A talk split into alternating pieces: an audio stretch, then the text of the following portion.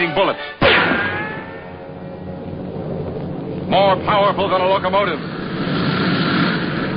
Able to leap tall buildings at a single bound. Look. Up in the sky. It's a bird. It's a plane. It's Superman. Yes, it's Superman. Strange visitor from another planet who came to Earth with powers and abilities far beyond those of mortal men. Superman, who can change the course of mighty rivers, bend steel in his bare hands, and who, disguised as Clark Kent, mild-mannered reporter for a great metropolitan newspaper, fights a never-ending battle for truth, justice, and the American way. Hey everybody, welcome to episode 36 of the Man of Screen Podcast. I am your host, Mike Zumo, and in this episode we are going to look at episodes 15 and 16 of Season 2 of The Adventures of Superman. First, we're going to meet a diner owner who tells some tall tales and not all of his customers believe him. But the question becomes, do the criminals believe him? We are going to learn all about My Friend Superman. And then after that is off to the telethon. We are going to meet a couple of clowns, including The Clown Who Cried. So, I am going to take a quick break right now, as I have no further preamble. I am going to play a promo from another great podcast. Then I'm going to come back with My Friend Superman. Hang around, folks. Justice League International Blah Ha Ha Podcast. A new monthly show chronicling the adventures of the JLI era by Keith Giffen and J.M. DeMatteis. We'll be going issue by issue in release order, tackling the core Justice League title, Justice League Europe, and the quarterly book. Along the way, we'll take time out for special episodes covering various spin-offs, cartoon appearances, the infamous TV pilot, and much more. So join me in an ever-changing roster of guest hosts as we celebrate your favorite JLI members, such as Martian Manhunter, Batman, Dr. Fate, Black Canary, Fire, Ice, Maxwell Lord, Oberon, Captain Marvel, Rocket Red, Captain Adam, Mr. Miracle, Guy Gardner, Booster Gold, Blue Beetle, Nort, and many, many more. Justice League International Blah Ha Ha Podcast, part of the Fire and Water Podcast Network. Want to make something of it? All right, welcome back, folks. We're going to head right into My Friend Superman. Original broadcast date was December 21st, 1953. Episode's writer was David Chantler, and director was Tommy Carr. Guest cast included Tito Vuolo as Tony, Yvette DeGuy as Elaine, Paul Burke as Ace, Terry Frost as Spud, Joseph Ital as Cap, Ralph Sanford as George, Rhoda Lee as Claire, and Eddie Ryder as Ted. And now for our synopsis, brought to you by SupermanHomepage.com. Various shopkeepers in Metropolis have fallen victim to the protection racket of Cap, Ace, and Spud. Tony and his daughter Elaine, who run the diner near the newspaper offices of the Daily Planet, are among those forced to pay money to the gangsters. Thinking it will keep him from harm, Tony has been telling all his customers, including Ace and Spud, that he is friends with Superman. Got it, Tony? Yeah. Smart boy, Tony. Now you don't have to worry about busted windows, people wrecking your joint or nothing. Now you got protection. You're going to be sorry. You're going to be real sorry. What makes you think so, Tony? I'm an also, because Tony's a personal friend of a Superman. Hear that, Ace? He's a friend of Superman. I'll show you. I'll show you proof.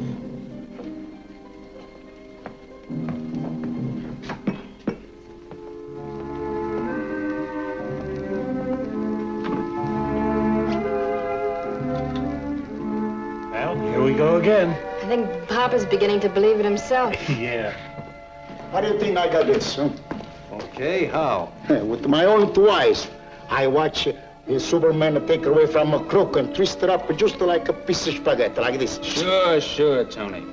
Now let's make with a couple of hot beef sandwiches. And don't forget the ketchup.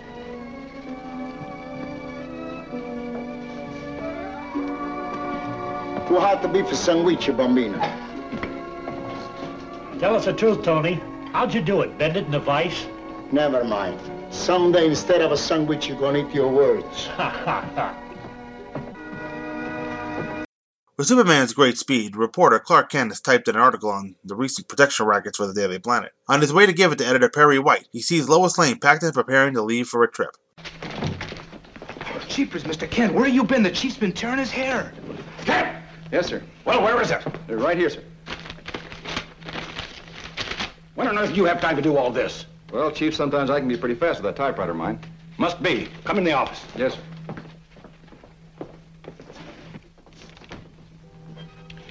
Looks good, Kent. This series should blow the protection racket right out of its boots. I certainly hope so, Chief. Where did Lois go? Oh, don't ask me. I'm just the editor of this paper. However, she was kind enough to leave this note for me.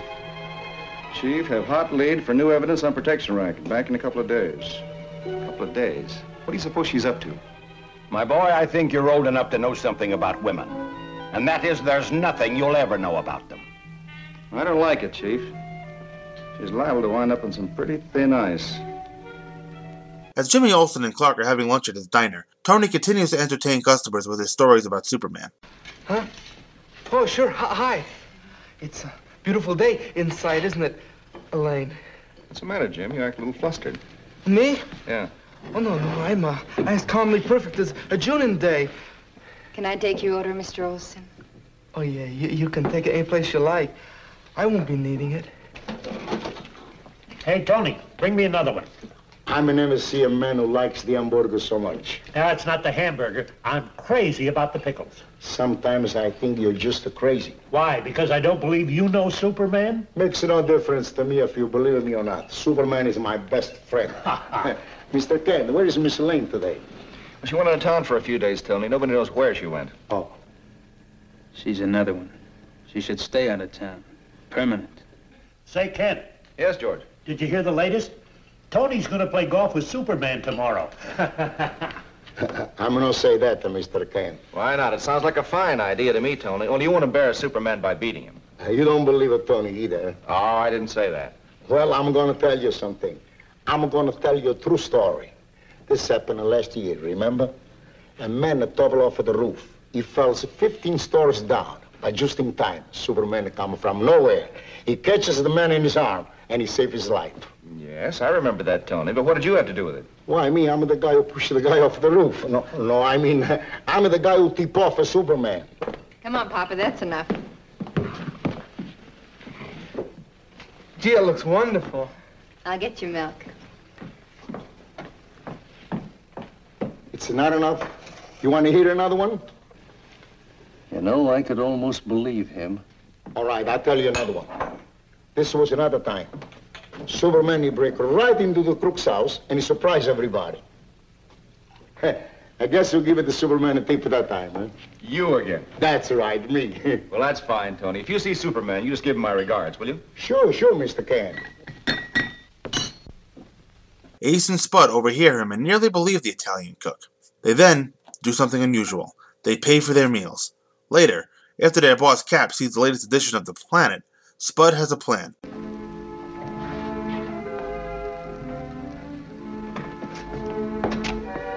Want to see us, Cap? See this? The evening edition of The Planet. And that's only the first of 8 articles. Byline Clark Kent. I told you that guy had a hot typewriter. Give me that. This series, exposing a vicious protection racket, will be based on documented fact. The Planet is in possession of some 50 signed affidavits from shopkeepers who have been victimized. Boys, there's only one thing to do. Get out of town. Get those affidavits. Hey, Cap, that's one newspaper you don't want to fool around with. Everybody knows that Superman takes a personal interest in the planet. Wait a minute. If we can get rid of Superman for just 1 hour, we can get those affidavits. Are you nuts? How can you get rid of Superman? Rumor has it that Clark Kent is Superman's contact. Well, what if he isn't? What if that's just a cover-up? You mean Tony? Sure, why not? Nah, I can't see it. If Tony were the contact, he wouldn't go broadcasting it all over the joint. That's the point. He puts on such a big act, nobody believes him. That's exactly what he wants. It could be. But where does that get us? Well, there's one other thing we know, remember? Lois Lane, that girl reporter, is out of town for a couple of days. Nobody knows where. Like I said, where does that get us? We just put 2 and 2 together, and I'll tell you what it gets us. The affidavits. I got a plan, Cap. Okay, Spud. It's up to you. Just don't make any mistakes. With Lois Lane away in an unknown location, a message can be given to Superman through Tony that the Star reporter is in danger. When the Man of Steel is out of town, Ace and Spud will take 50 affidavits signed by shopkeepers in the city from the Daily Planet building that incriminate the gang. Now, I'll start it out and you pick it up, got it? I'd still rather get out of town. Yeah, that Superman's really going to be surprised. Imagine kidnapping Lois Lane right from under Superman's nose. That's what the grapevine says. It ain't been wrong yet. I wonder who's pulling the job. Beats me. All I heard was something about a Mr. X. Supposed to take place around Watsonville at 6 o'clock tomorrow night. Oh, well, it ain't none of our business. I wonder what Tony's doing with our soup. 2 bowls of soup are coming right up. Thanks, Tony. Say, let me give you a little tip. You ain't going to be dumb enough to sign one of them affidavits for Clark Kent, are you? I'm no need to sign nothing.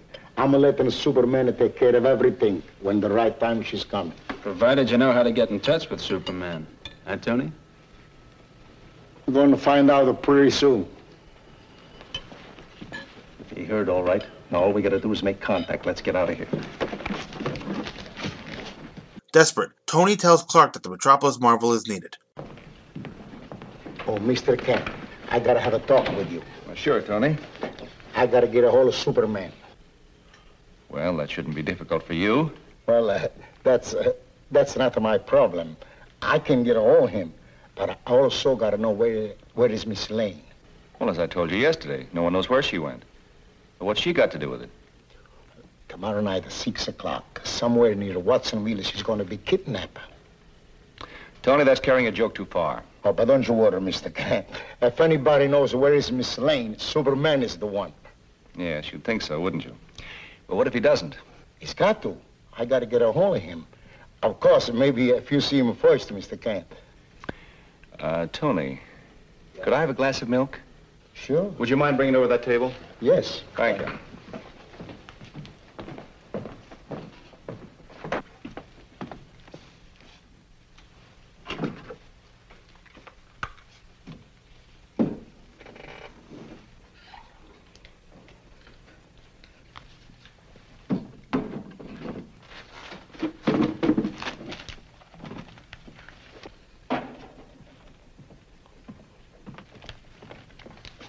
Thank you, Tony. Oh, Mamma mia, the rifle.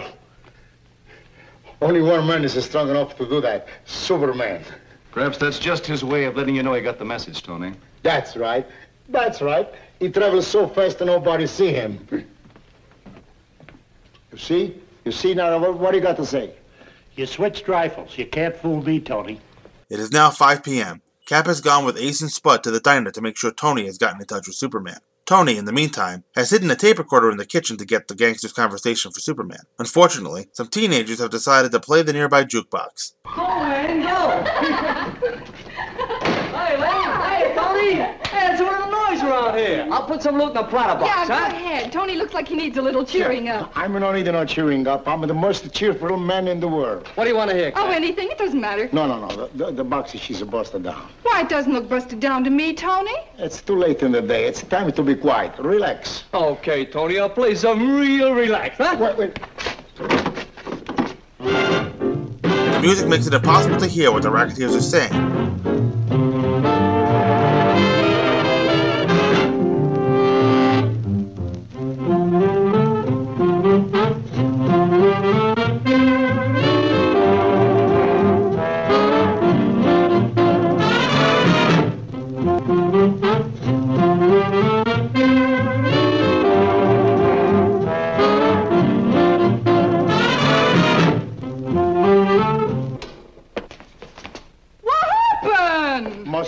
From the noise. Maybe I can fix it, Tony, huh? No. I got a better idea. Tony's gonna buy both something brand new. What's new, Tony? It's a super hamburger. Sounds delish. What are we waiting for? Hamburger? Wow. You sit down. I'll make the hamburger. That'll go great with some eight to the... Hey, Tony, look. It's just the plug, that's all. Wait.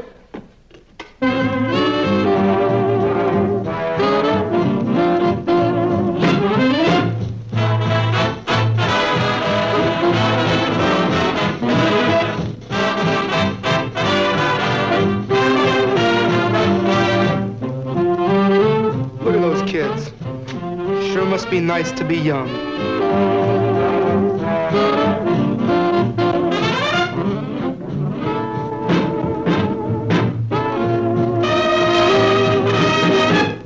Nervous man, nervous.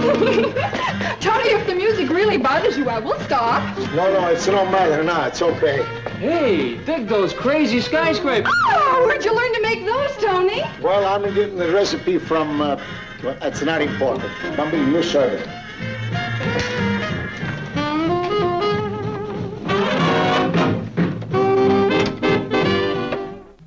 The clock is ticking as Clark and Perry wait for any word about Lois' whereabouts. Meanwhile, Tony has played the tape of Cap's gang conversation for Jimmy. The jukebox music drowns out the voices in the middle of the recording. Jimmy has just called Clark, who has now heard the wire recording thanks to his super hearing. Hello, Lois. No, Mr. Kent, it's me, Jimmy. Well, Jimmy, I'm sorry. I haven't got time to talk to you now. I was just on my way out. But I was hoping that Lois might call at the last minute. That's what I'm calling about. I'm in the kitchen of the diner, and Tony's got a wire recording down here I think you ought to know about. Oh, please, Jimmy, I don't have time now. It's about Miss Lane. Most recordings blurred off, but according to it, she's not in any danger at all. She isn't? Well, let's hear the recording. Sure, the only thing is you won't be able to hear much of it. Well, play it anyway, Jimmy. Okay, turn it on. Did you hear that about the rifle? That means he made contact. Superman's off on a wild goose chase, just like we planned. And that leaves us a clear field. All we gotta do is... Hey, Lane! Hey, Tony! Hey, it's one of the noise around here. I'll put some loot in the platter box, huh? Yeah, go ahead. Tony looks like he needs a little cheering up. Ready? Still got a couple of minutes. Okay, Tony, I'll play some real relax, huh? Wait. Dumb kids. What was I saying? Offices. At exactly 6 o'clock, we go up there. Oh, I wish we could hear what they were saying under the music. I'm wishing I had a super ear like Superman so I can hear them. Once we get the papers, we got nothing to worry about. Jimmy! Turn up. I know, Mr. Kent. You couldn't understand a word. I wish we knew what they really had on their minds. Where are these men now? Yeah, they're right here at the diner. But they were. Well, you saved that spool for evidence anyway. Evidence? The police lab may be able to filter out some of the music. I'll be over as soon as I can. Now, Superman is flying to the diner to confront Cap's gang as Lois returns. She had gone to the cafe thinking she would find Clark or Jimmy. Cap, Ace, and Spud suddenly realize that their plan might fail, and they get a confirmation of this when Superman arrives. The Man of Steel does not have to do much once he stops the racketeers from escaping. He only bends the rifle barrel again, while Tony, Elaine, and a regular customer named George throw dishes and food at the criminals. With Cap and his henchmen now on their way to prison, honest shopkeepers in Metropolis have nothing to fear, thanks to Superman and his friend Tony. Tony, that's a pretty mean cup you throw. Oh, Mr. Superman, I'm so sorry I caused you trouble. I'm sorry I talk too much and tell so many... never mind about that, Tony. As a matter of fact, I have a brand new recipe I'd like you to try. You gonna bring me a new recipe? But there's only one thing I don't understand. How did you find out about this, Superman? Well, I'm afraid you'll have to ask Tony that. Okay, how about it, Tony? Well, it's like this. I like to explain, but I can't. Because me and Superman has got a few secrets. We have to keep it just between us. Huh? Well, I'll be darned. He really does know Superman. You know, despite the silliness in this episode, this really is a fun episode in Season 2. It doesn't take itself too seriously, and... the actor who plays Tony plays his role and makes the episode a lot of fun. And we get a little subplot of Jimmy's inability to ask out Tony's daughter, Elaine. So, you know, despite the silliness, this is a fun little episode to watch. And first and foremost, if this guy smoking a cigarette walking outside the diner looks familiar to you, that's because it's Terry Frost, who played Brock and Bear, respectively, in the two Kirk Alyn Superman serials. As you recall... Brock was one of Spider-Lady's men in Superman the Serial in 1948, and he returned to Superman in Adam-Man vs. Superman, playing the role of Bear, who worked for Lex Luthor, or just Luthor. He does look a little different now, however he is sporting a mustache that he has apparently grown in the interim. So, inside the diner, the owner won't let his daughter wait on these two guys who just entered, and Tony gave... you know, it's pretty obvious from here what's going on, as he hands the two men an envelope.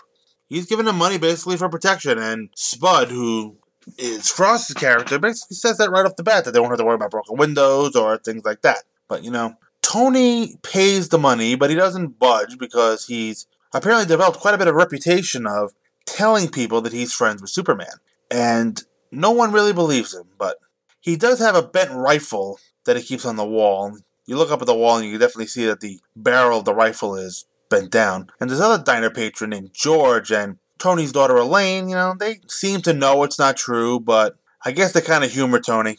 I guess he makes a decent hamburger, so they're going to let him keep his fantasies in exchange for his good food.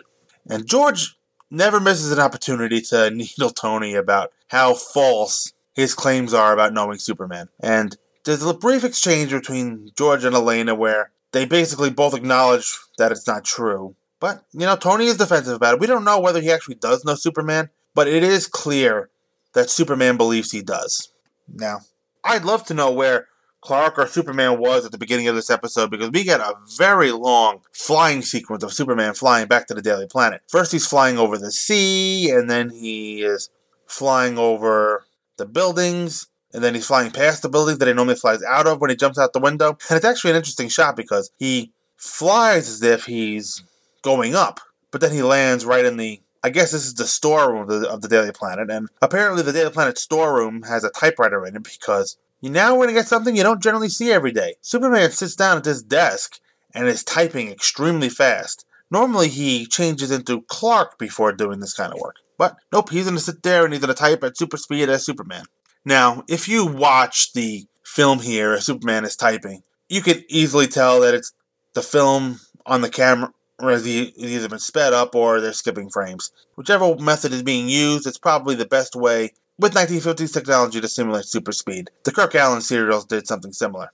Now Clark comes out of the storeroom with his manuscript, and we're going to see Noel Neal very briefly in this episode, once here at the elevator, and then she returns for the final scene at the end of the episode. But she's got a suitcase and she's going on vacation, or somewhere, where I think Clark is meant to believe that she's going on vacation, but she's carrying her suitcase out of the Daily Planet building. She's going down the elevator and she's gone for now. For some reason, Clark tries to stop her as she goes into the elevator, but I'm not exactly sure why. And right after Lois, we get, for some reason, Perry is screaming at Clark for something. Apparently he wanted a story written, and immediately after that, Clark hands him the sheets of paper that he just typed while he was in the storeroom, and he gets summoned into the office by Perry. And this is where we learn that the story that Clark just wrote was about a protection racket. Apparently the protection racket that is protecting Tony's diner, as we saw. Like I said, we saw Tony giving Spud and Ace the envelope full of money. Perry, at first, feigns some ignorance over where Lois went, and then he pulls out this note that Lois left for him. And I guess that's the first time he saw it. I guess he knew the note was there, and he didn't read it until he showed it to Clark. She's going after the protection racket story, and she's going to be gone for a few days. And, you know, you immediately wonder if Lois is going to get herself into some trouble here. But more on that later. And now, Perry is going to give some more 1950s women advice, and basically tells Clark that the one thing he needs to know about women is that he doesn't know anything. We know blessed little about Perry's personal life in this series, and to be honest, we really don't know about anybody's personal lives in this series, but we do know that Perry doesn't seem to be too thrilled with women. He'll never miss an opportunity to make a cheap crack at a woman somehow. He did it in the Ghost Wolf episode when he comments about Lois having nothing to wear, and just some other stuff that's, you know, I've talked about this before, 1950s men writing about women. It is what it is, I guess. So, Clark and Jimmy walk into Tony's diner, which, according to Ace, is right next to the planet. As I recall from The Man in the Lead Mask, Pep's diner was across the street, so I guess there are a lot of little diners in the same areas in Metropolis. Now, Jimmy has found something he likes more than the food at Tony's diner, and he's flirting with the boss's daughter. And he's at a loss for words. You know, he's saying something. I can't understand the word he's saying, but he is clearly smitten with Elaine, and you know what? She's returning it. And what's going to happen later is going to make me, you know, feel a little sad for Jimmy. Because, you know, Jimmy is clearly showing here that he doesn't really know what to do with the ladies. But more on that later. So, Ace and Spud are still sitting in the corner commenting, and, you know, they don't like the Daily Planet staffers, apparently. You know, they mentioned that Clark has a hot typewriter, so he is known for exposing criminal outfits, like the one they're involved in. Clark and the other diner patron, George, are having some fun at Tony's expense. You know, Tony doesn't miss an opportunity to tell people how well he knows Superman, and really none of them are buying it. Clark is humoring Tony. You can kind of see it in his face, because he knows that Tony doesn't know Superman. In the next scene, we're going to get our first look at Cap, who we're introduced to in front of a mirror doing a Great job combing his hair, as Spud and Ace walk in. Obviously, by now, the Daily Planet Evening Edition has come out, and there's that expose that Superman typed in the closet about the protection racket at super speed. I hope he didn't have any typos. That would just be embarrassing if you typed that fast and had some typos. So, obviously, he's not happy. And really, neither is Ace, because the minute he hears Superman may be involved, or that it's possible that the shop owners have betrayed them, Ace wants to get out of town. But, you know what? Cap wants the affidavit. He's not going to lose his business without a fight, so he wants to find some way to get the business owners back under his heel. Spud is doing some criminal mental gymnastics in his head, and he's doing some math, and he is going to suddenly start believing Tony, believing that Tony's, how proud he is of his friendship with Superman as a front to make people believe he's putting them on. So this makes Spud think that Tony might actually do know Superman. Ace isn't buying it. Cap had to be sold on it a little bit, but Spud seems to have a plan, and they're going to put it into effect. Meanwhile, at the diner, Tony is making George one tall-looking hamburger. He calls it the Super Burger, which basically looks like a triple-decker hamburger, possibly quarter-pound patties. I can put hamburgers away with the best of them, but that burger may be even too much for my mouth. And I've been told I can open my face pretty wide. But also on the menu is the chicken noodle super soup, because of course it is. I tend to like chicken noodle soup myself, but I don't find anything super about it. It's basically the basic soup. Not an exotic soup like something like French onion or something, which I really can't eat. But neither here nor there. I guess whichever soup is on for the day is the so-called super soup. At this point, I'm not totally sure George has a life at all, because he's always in the diner. He wants to be one of the regulars. Most people like to frequent the bar. George is hungry. He likes to frequent the diner. So he doesn't miss an opportunity to comment on Tony's friendship with Superman. Ace, however, is pretty scared, you know. He doesn't want to deal with Superman, and to be frank, what flesh and blood human crook does, but he wants to leave town to get as far away. But Spud's plan here is to make Tony overhear a plan about a kidnapping attempt on Lois Lane that they're making. She is to be kidnapped at 6 p.m. the next day in Watsonville. Eventually, Tony comes back when he hears his name mentioned, and that's when Spud asks about the affidavit, because the Daily Planet story was based on 50 affidavits signed by business owners. Tony assures them that he has not signed an affidavit, because he is going to leave all of his problems up to Superman.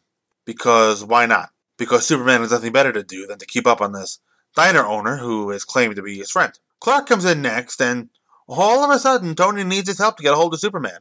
Clark chides Tony a little bit, too, about why would Tony need Clark's help, because, you know, Tony is Superman's best friend, as he keeps saying. But, you know, Clark plays along, and he's alarmed about a possible kidnapping of Lois. What we see next is that Clark walks over to a distant table where the rifle is, and he bends the barrel back to normal.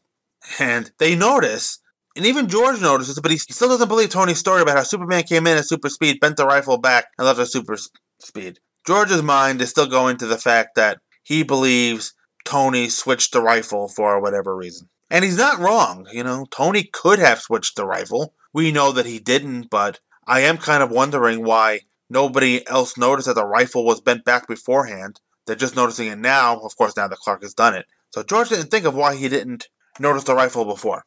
Back at Perry's office, both Clark and Perry are bothered by the possibility that Lois could be in danger. They're just hoping to hear from her, but, you know, no one believes that she'll call in, you know. It's 1953, there are no cell phones yet. So you kind of have to wait for her to get by a phone and call in, and she's not going to, because she's Lois, and she doesn't necessarily believe that she's in any danger. She really has no reason to call into the planet, although I do wonder what she's been doing for the past couple days. So Jimmy's at the diner at the moment. Jimmy is trying to ask out Elaine, and she is dying to say yes, and he goes from asking about taking her to a show at the Majestic Theater to order another glass of milk. Hey, where's Mr. Kane, Jimmy? Oh, I don't know. He went out right after work. He said there was something he had to do. Oh. Elaine, there's a new show on down at the Majestic. I was wondering if... Yes, Mr. Olsen? If maybe I could have another glass of milk? Glass of... Yes, sir. Oh, my God. She is clearly disappointed in him.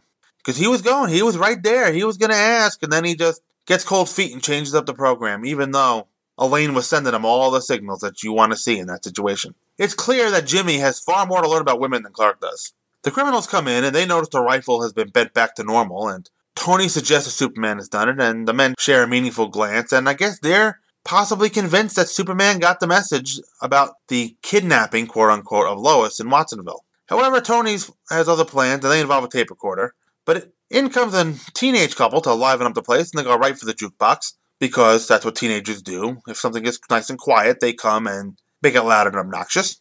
And I suddenly hope there are no teenagers listening to my show, because they're probably not now.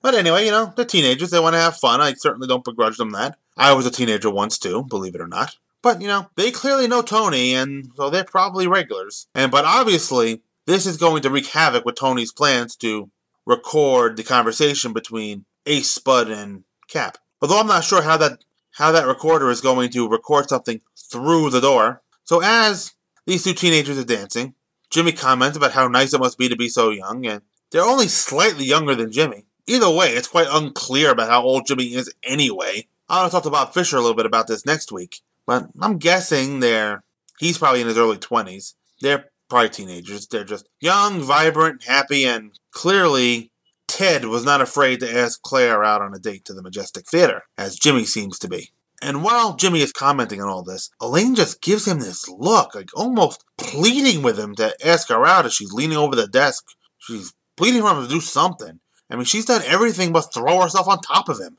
If this was made today, she probably would have. Right there in the diner, in front of her father. And Jimmy still wouldn't get it. Ugh.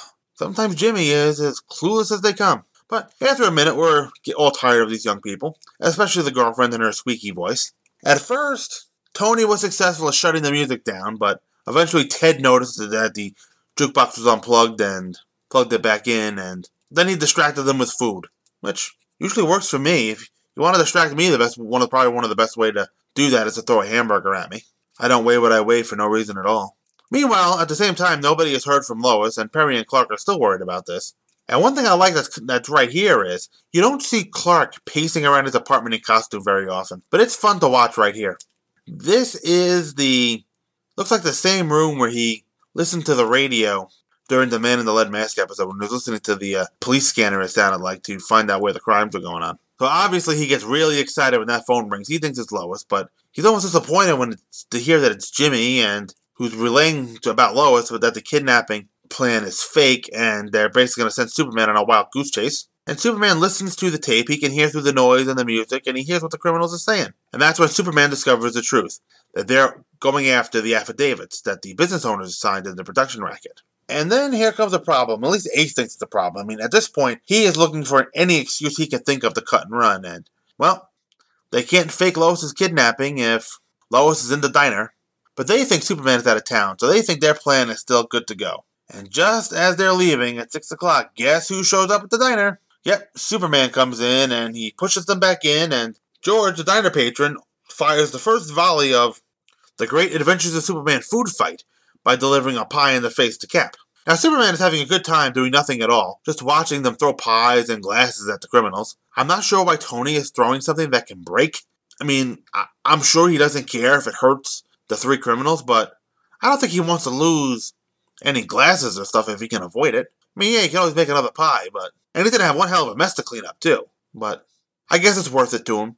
And I love how Superman is just watching as Cap, Ace, and Spud just slip over all of the slippery pie and whipped cream or whatever it is. So, just a very funny scene to end this episode. Not as funny when you're talking about it, but definitely funny when you're watching it. And I like how at the end, Superman plays along with Tony's claim about knowing Superman and even offers him a recipe. I can understand Superman not wanting to embarrass the man in public.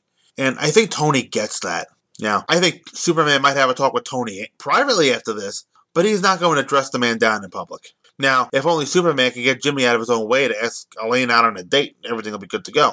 I felt bad for George, the diner patron, though. He has to kind of unnecessarily eat a little crow, as Tony didn't really know Superman, and he believed that Tony didn't know Superman. But here he's made to think that Tony actually does know Superman, and, you know, I don't know how I feel about George being proven wrong when, in actuality, he was right. I guess it's part of the humor. Again, like I said, this is a fun little episode. I really enjoyed the bit about Superman watching the tape over the phone, and just some great stuff. You know, it's a crime drama a little bit, but it has a little more of that silly comic book action that we're going to see a lot more of as this series develops. So, about all I got on this episode. I am going to take a quick break. I'm going to play a promo. Then I'm going to come back with The Clown Who Cried. Hang around, folks. It's time for some thrilling heroics, a brand new podcast on twotruefreaks.com. Keep flying, a Firefly podcast. We aim to do the impossible, cover every episode of Joss Whedon's science fiction space opera western, and that makes us mighty. We've found as fine a crew as ever populated the podcasting verse. I told them I had a job, they said yes. Didn't much care what it was. So join me, Andrew Leyland. I fought for the independents. May have been the losing side, not so sure it was the wrong one. I'm joined by a man too pretty to die, Mr. Paul Spataro, and last but by no means least, a man with a mighty fine hat, Shepherd Bill Robinson. So join us on twotruefreaks.com for Keep Flying, a Firefly podcast. We aim to misbehave.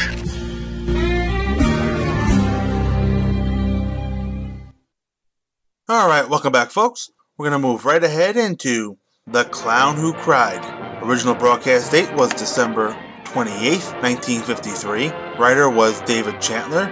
Director was George Blair. Guest cast included William Wayne as Rollo, Peter Bracco as Crackers, Mickey Simpson as Hercules, Harry B. Mendoza as Sun Lo Tu the Magician, George Douglas as Jim, and Charles Williams as the security guard. Now for our synopsis, brought to you by SupermanHomepage.com. The Daily Planet is holding a 24-hour telethon to help the local Children's Fresh Air Camp Fund. Reporters Lois Lane and Clark Kent have gone to the circus to ask Rollo the Clown to perform at the show in hopes of raising $500,000. Crackers! Cut it out, Rollo. I ain't done any clown work since we was partners 10 years ago. Yeah, that's funny. We had an argument and split up. Now I can't remember what we argued about. But the same thing that brings me back? Money. I need some. Well, I haven't very much, but you can have a few dollars. A few rotten bucks, huh? I'm getting sick of having nothing but a few rotten bucks. Well, I'm sorry, Crackers, but I don't happen to have very much right now. Come in. Hello. Hello. Hello. Are you Rollo? Yeah. I'm Clark Kent. This is Miss Lane. We're from the planet? Yeah, I know. You're the tallest midget in the world, and you're the smallest giant. Well, not exactly. We've come to ask you a tremendous favor. Favor? Sure, why not? Oh, this is a friend of mine, Crackers. Glad to know you. How do you do, Crackers?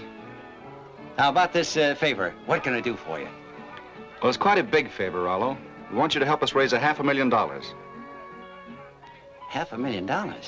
You see, Rollo, in 2 hours from now, the Daily Planet is starting a telethon. It's a 24-hour television show to raise money for the Children's Fresh Air Camp Fund. Oh, of course, of course. Say, I'd be honored and delighted. I've got just a bit for it, too, a new act I thought of. Would you like to see it? Love it. Did you hear that, Crackers? I'm going to help raise $500,000. Yeah, I heard. I thought of this just for Metropolis because this is where Superman lives. Is that right, Mr. Kent? That's right. You might even get to meet him. Wonderful, wonderful. Here, now you be the villain and I'll be Super Clown. Now, instead of taking the gun away and crushing the barrel to bits, I take the gun away and eat it. I certainly wish Superman could see that. You'd sure get a kick out of it. It's awfully nice of you to help us, though, to be serious for a minute. Not at all. That's my business, my life, making children happy. All right, then, we'll see you tomorrow night on Stage 3. That's at Colossal Studios. Good, good. We better hurry if we're going to contact some of the other circus people. You go on in a couple of hours. Ooh, that's right. Thanks again, Rollo. Good, good. Nice to meet you, Crackers. Rollo then asks Crackers to return to the comedy act. Crackers intends to do so, but he knocks out Rollo and dresses like him. Rollo plans to steal the money taken by the planet's pledge drive as Rollo. While looking for Clark, Cub reporter Jimmy Olsen has entered Rollo's tent. He sees Crackers dressed as Rollo and the legs of the other clown, who is unconscious. Crackers says that the limbs are false ones used for the act. Jimmy is, however, suspicious. Crackers takes him to the strongman Hercules, who is scared of mice. Oh, that was close. I hate those mouses. Herky, want you to meet a friend of mine. Jim Olsen, how are you? I'm fine, I'm fine. That's all right. I don't need this hand anyway. Sit down in that chair a minute, kid. I want a couple of words with my friend. Ricky, how'd you like to make $100? Sure. I need a new suit. These are getting shiny in the pants. Listen, take this kid, tie him up and gag him, and keep him here until midnight tomorrow. Sure, Rollo. Leave it to me. I got no conscience. This is a free trick, kid. Sit down. I just sat down. This is the trick where I put the chains around my chest, expand it until they break. Hey. Just one thing here. Aren't you putting these chains around the wrong chest? Clark has seen Jimmy in Hercules' tent with his X-ray vision. While cleaning his glasses, he drops and breaks them. Clark, what's the matter? Nothing. Nothing, Lois. Look, you better go on without me. I want to see someone else. No, I'm going to see that you get there on time. Lois, will you please? No, and that is final. All right. Please let me get the dust off my glasses, at least. Oh. Well, now see what you've done. You're not supposed to find them with your feet. I know, Lois. I'm very sorry. I have another pair in my office. Well, I'd better get them for you. I'll meet you at the studio. Would you please? Thanks. Thanks a lot. What you need is a full-time nursemaid. Lois goes back to the Planet offices to get his extra pair, thereby giving him a chance to become Superman. Hercules awakens to find the caped hero. He tests his strength against the Man of Steel, but Hercules is no match for Superman. The strong man's bear hug cannot harm the last son of Krypton, and a slap on the forehead, Superman knocks him out. A barbell has been wrapped around Hercules, and Jimmy is unchained. Jeepers, it was worth being chained to get to see that. But how did you know I was here? Did Mr. Kent tell you? Something like that, Jimmy. I'll see you later. Hey, but Superman, wait.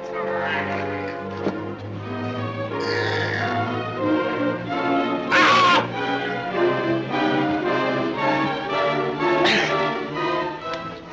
You'll never get away with this, Crackers. Keep your voice down if you want to live. I've killed men for less than I'm going to make out of this. I know what you're going to do. You're planning to take my place at the telethon and somehow steal that money. Smart boy, Rollo. I figure there ought to be a couple of $100,000 in cash. Not bad for one night's work, is it? Don't forget, Mr. Kent, I understand he's pretty smart. I understand he's supposed to be a friend of Superman's, too, but I'll still get away with it. Crackers, you're going to ruin the whole clown profession. What are the children going to think? Don't do it, Crackers. For them.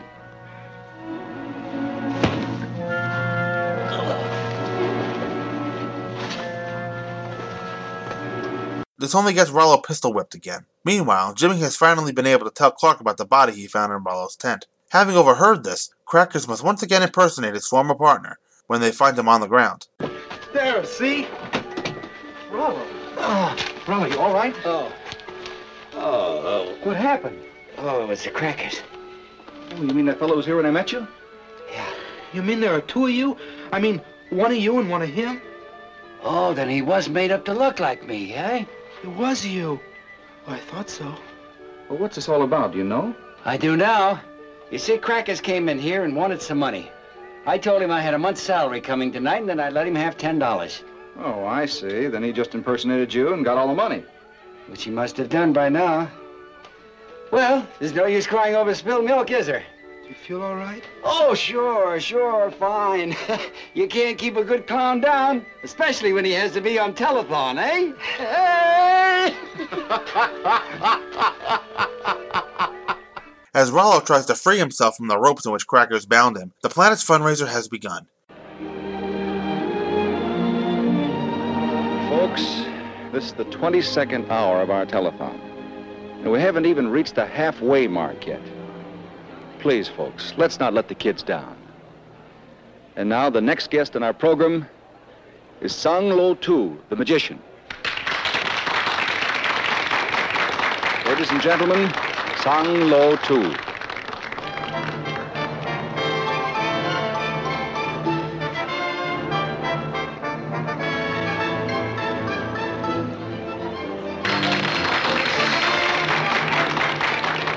Well, everyone holding up okay? When this is over, I'm going to pull a Rip Van Winkle. Kent, we've got to go over the top. We've just got to. And right now, it looks like it will take more magic than he has up his sleeve. Well, Chief, they can't say the Planet isn't trying. This woman was hoping to talk to Superman. I don't understand it. Is there such a big difference between Superman and me? I guess I do understand it. We're not making any progress. The thermometer hasn't gotten past 200,000. The Clark, that must have been the 100th request. Everyone will send in big chunks of money if Superman will only make a personal appearance. I know, Lois. I thought he'd be able to be here before now. He's got to. That's all there is to it. And I'm going to hold you personally responsible. Now, wait a minute, Chief. There are certain difficulties involved here. Just what should be so difficult about Superman appearing on a telethon, especially when he knows you're master of ceremonies? Isn't there any way you can get him here, Clark? Well, I hope so, Well, I'm not going to worry about it now. I'm starving to death. I'm going out and get a sandwich. Do you mind taking over for me? Of course, Clark. Go ahead. Thank you very much. It's just not like Superman to let us down. Lois, in the meantime, sees a shadow that resembles Clark in the nearby door's window. It is actually a security guard on his break that's allowing Superman to make his grand entrance. Ladies and gentlemen, I know you've all been expecting Superman to make a personal appearance here, but... Superman! Now I know we'll make it. I'm sorry to be late, Miss Lane. Where did you come from? Never mind. It's all yours. Thank you. Ladies and gentlemen, as you know, I've made Metropolis my headquarters. And I've done my best to give you a clean, healthy city. Now I'm asking you to do your best. Your best for many thousands of children. Children who will grow up to be the citizens of this city. And that's just about all there is to say. So now I'm going to ask you to give as much as you can and as soon as you can. Thank you very much. You saved the day, Superman. Now with some help from Rowell the Clown, we're sure to make it. I hope so, Miss Lane. Sincerely, I hope so.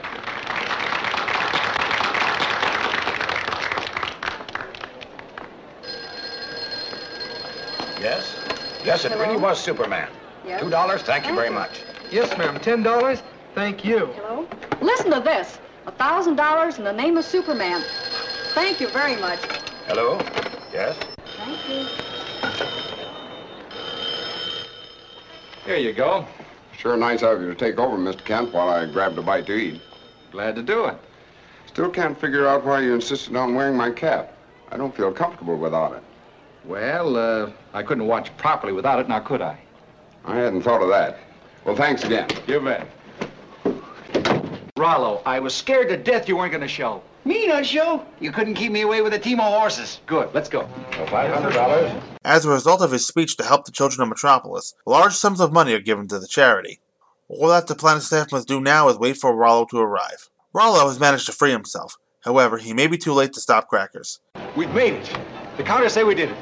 Whoopee! Clark, how wonderful. Well, this is a proud day. I mean night for the planet. We'll announce it just as soon as Rollo finishes his act.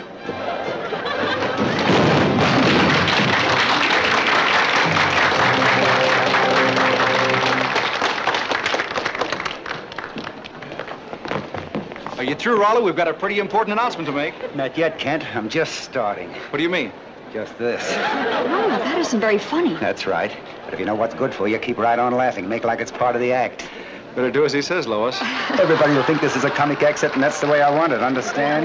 Get that money in the bag. Come on, Liz. Hey, what is this? Mr. Heist, buddy, keep quiet. Just behave yourself and nobody gets hurt. Rollo, I'd never believe this of you. Got a surprise for you. This isn't Rollo. Hey! Don't be a hero, Clark. You're not the type. Call the police. Great Caesar's ghost, what's happening around here? Hello. Get me Inspector Henderson. This is Clark Kent at the telethon. Oh, sure. I've been watching the program here at the station. Say, that clown was sure funny. Well, that clown just stole all of our cash. He's armed and he's dangerous. You better send out an alarm. What? Alert all cars. A citywide manhunt has begun for Crackers. And the search for Crackers leads police and Superman to the Metropolis rooftops, where Rollo is defending himself against Crackers' attacks. Crackers pushes Rollo off a roof and plummets to his doom. Knowing he can only catch one clown, Superman grabs Rollo. You could only catch one of us, Superman. How did you know which one? The kind of a man that you are is what gave you away, Crackers. I couldn't imagine Rollo pushing anyone off a roof, not even you. I guess I had it coming to me. Anyway, I never was half the clown you were, Rollo. In spite of losing his ex-partner, Rollo was content, for the children will have their camp and his name has been cleared thanks to Superman. Rallo has returned to the fundraiser with Clark and the money. Before we go off the air, I'd like to bring back once more Rallo the Clown.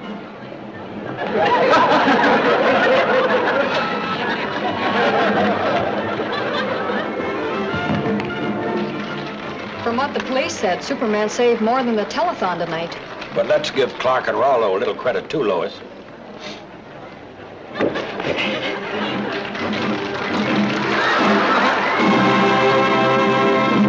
Alright, well that's another fun little episode. You know, and like all fun episodes do, this one starts at the carnival. After all, where else would you expect to find the clown? Our first scene is Rallo in his dressing room and crackers. An old friend of Rallo comes to ask for money, but the clown is broke as well, and apparently they were partners about 10 years ago, but their partnership in comedy seems to have broken up over money, as so many good things seem to do, both in fiction and in life. Now, money is one of those things that, if not handled properly, they can really destroy relationships and all kinds of things. But this episode is supposed to be fun, so let's get back to the fun, shall we? So Lois and Clark show up in Rallo's tent and ask him to help raise money for the children's telethon, which Rallo is only too happy to do. As Lois and Clark are talking to Rallo, Crackers is kind of sitting in the corner a little meekly. But, you know, his interest is piqued when Clark mentions that the planet is looking to raise $500,000. Because the $500,000 is quite a bit more than the 10 or so bucks that Rallo was able to part with in order to help his old friend.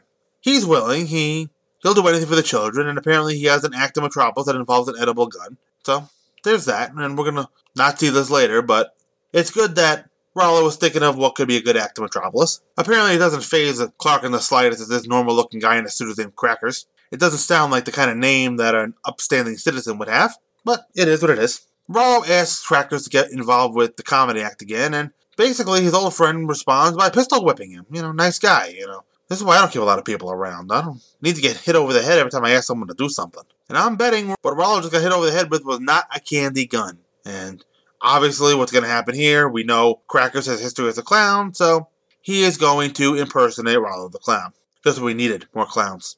Anyway, Jimmy meets up with Crackers, who is posing as Rallo, and, you know, Rallo is scaring Jimmy a little bit, as he's going to introduce Jimmy to Hercules, the strong man, and Jimmy is getting scared of at least what he thinks is Rallo. This is actually Crackers, but Jimmy's fear of the clown is kind of timely when you think about what's going on in the world now, with all this nonsense about the people in their creepy clown costume just kind of showing up and getting into mischief. It's gotten so bad that people in our area have been asked not to wear clown costumes on Halloween, which my best guess is that with Suicide Squad only 2 months old at this point, there are going to be some Harley Quinns running around and maybe even some Jokers. How exactly that they're going to crack down on all these clowns is beyond me. They go to Hercules' tent, and it's hilarious to me that the strong man is scared of a mouse. I know a lot of adults that are scared of mice. My mother is one of them. But he is playing it up by standing on his cot and trying to get as far away from it as he can. And it's just funny that this big, strong, muscle-bound guy is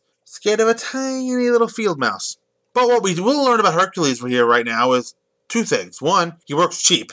$100 to keep Jimmy prisoner for a full day sounds pretty cheap, even by 1953 standards. And he says he's got no conscience. And he's going to show Jimmy an act involving chains, about how he breaks out of the chains on his chest, and then Hercules proceeds to put the chains around Jimmy, who even goes as far to ask about that. Shouldn't the chains be on the other chest? But I think by now Jimmy knows what's going on. That's the point, Jimmy. And things are not looking good for Jimmy right now, who is definitely not going to have a future as a circus strongman, because he can't get out. And now he's gagged, and I don't know, I just have this feeling Hercules is not going to get his $100. Even if Rallo manages to find a way to get away with the telethon cash, I don't think he's coming back to the circus, and I don't think that Hercules is going to get the extra dough. So, apparently Lois and Clark are running late. Clark wanted to talk to a few more circus performers, and he's found Jimmy with his X-ray vision tied up in Hercules' tent, and he does what he always does. He tries to get Lois to go on ahead without him, and he'll catch up, but, well, Lois is not having it right now, and she's not letting him out of her sight. And then we got a nice gag next as Clark takes off his glasses to wipe them, and he drops them and steps on them, both on purpose. And it serves the purpose that he wanted to serve, as not only does it get a crack from Lois about Clark needing a full-time nursemaid, but she's going to go get Clark Sparrow at the Daily Planet office, and this gives him the chance he needs to turn into Superman. So Superman frees Jimmy, so apparently he's not going to hang out with Hercules for too long. And this is a great sequence here as Hercules tosses a 450-pound barbell of Superman with no effect. Then he throws a 150-pound weight that bounces off Superman's chest rather easily. And then Hercules decides to get close, as he wraps Superman in this giant bear hug. Nothing. Superman just stands there like he's bored, and then just bops Hercules on the head with his open right hand. Hercules just falls to the bed with a big plump. And Superman finishes this fight by picking up the 450-pound barbell and wrapping Hercules in it. He's trying to do his strongman act to get out of the barbell, but he can't do it. So I'm not going to feel any worse for Hercules than I have to feel right now. You really have to see this sequence. The small play-by-play that I gave just a minute ago doesn't really do it justice. See for yourself. Always. But I'll have you know that Jimmy approves, and Superman doesn't hang around long enough for Jimmy to tell him that something is wrong about Rollo. But, you know, Rollo goes back... Crackers goes back to Rollo's tent. Even I'm getting my clowns confused. And Rollo was pleading with Crackers not to do it. Not steal from the children. And apparently, Crackers has a little bit of a violent history as well, as he tells Rollo that he's killed people for less than he's getting out of this telethon. According to Rollo, Crackers is going to ruin the clown profession. Well, for some people, the clown profession is already ruined. Now, I have a few friends, including Stacy, actually, who are deathly afraid of clowns.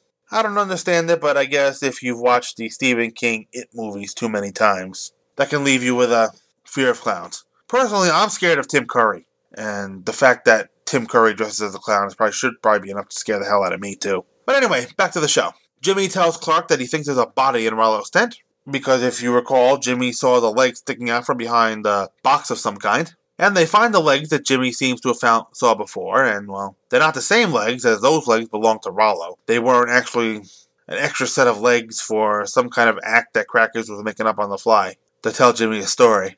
Personally, I don't think Jimmy actually bought anything that Crackers was saying before, but you never know. Jimmy is quite gullible and gets himself confused quite a bit. When Clark and Jimmy pick up what they think is Rollo, but we know it's Crackers, Rollo is unbothered by this because he's not Rollo, obviously. And the scene ends with Jimmy getting squirted by the flower, much to Clark's delight. Obviously, Crackers didn't tell him the whole plan. He just told him that Crackers was going after Rollo's paycheck, when actually Crackers is going after a lot more than just the clown paycheck. The telethon, meanwhile, is doing absolutely miserably, and they haven't even reached the halfway mark in their pledge, $250,000, and it's only 2 hours to go.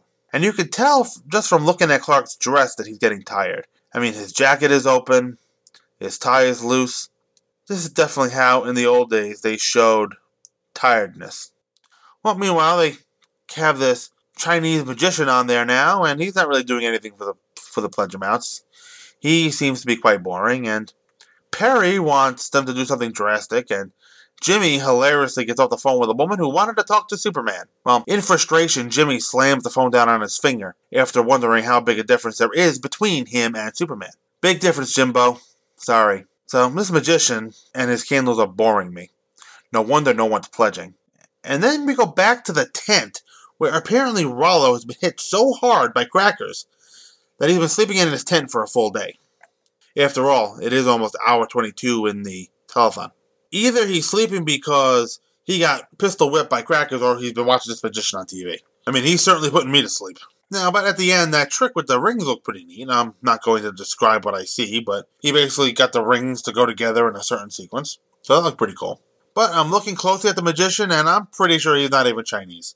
And I would be right, with a last name like Mendoza, he is probably some kind of Hispanic. Meanwhile, back at the tent, the clown tent, I am enjoying Rollo's rolling around to get himself free, and it's going to take him a while. So, they'll come back to that a few times intercut with the rest of the telethon. Metropolis is clearly a tough crowd. They want Superman or no one else. And of course, according to Perry, it's all Clark's fault. And it's all Clark's fault that the people of Metropolis won't help the children unless Superman shows up. You know, nice people. So Clark is going to use a trick he learned from the Human Bomb episode from last season. He tells the gang that he's going to go for a sandwich. Maybe he heard with his super hearing that the cop wanted to go get a sandwich or something. I don't know how getting a sandwich came to mind, but it got him out of the room. Because one of the things you have to wonder when Clark Kent is surrounded by Lois, Perry, and Jimmy all day. How exactly is he going to find time to slip away and become the Man of Steel? Well, we find out here. Clark is going for a sandwich, and we are led to believe that that's him sitting on the other side of that door. Well, clearly it isn't, because Superman lands in the studio immediately after, somehow without breaking through the ceiling at all.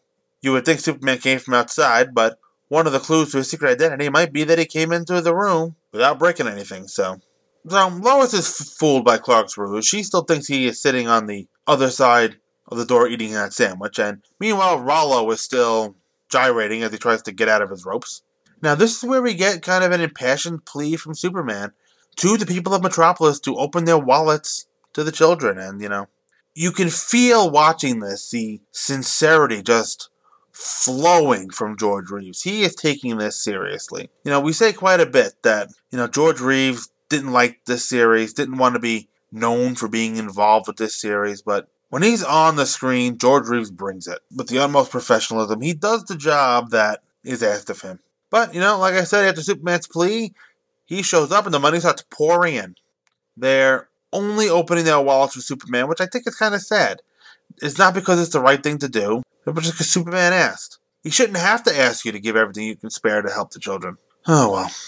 I guess they were not entertained sufficiently for the past 22 hours to pledge any money. However, Superman making a brief speech, that was enough, I guess. Anyway, now we find out what was going on with the ruse at the doorway. Apparently this was just a cop eating a sandwich, like I mentioned, and he casted a remarkable silhouette of George Reeves on the door there, just like Inspector Hill did in The Human Bomb. Now, I'm guessing the Clark didn't need the cop's hat when he went and turned into Superman, but he just needed to have the cop not wearing it while he ate. It would have looked weird if Clark was sitting down eating a sandwich with a hat on when everybody knew that he didn't have a hat with him. Oh, well. Clark's ruse did what it had to do when it fooled Lois, which is really all that mattered. Convinced Lois that he has no secret identity. Now, after that, here's Rollo, or so everybody thinks. It's actually Crackers, because Rollo was still slinking around his dressing room trying to break free of his bonds. This is where Tim shows up. He's another guy sitting at the desk with the Daily Planet staff, and he is basically counting the money. And he shows up with a fishbowl full of cash.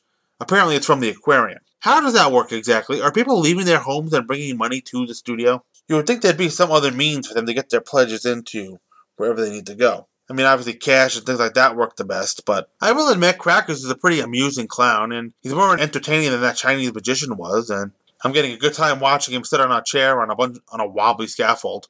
You know, it's rocking a little bit, and you know it's going to go down, but this is just a great physical bit, and I wonder if this performer is a real clown doing all these acts. I mean, it's so far away, it doesn't have to be any of the actors that actually played Rollo. So meanwhile, Rollo eventually gets free, and back at the telethon, thanks to Superman, the Daily Planet staff has reached their goal of $500,000.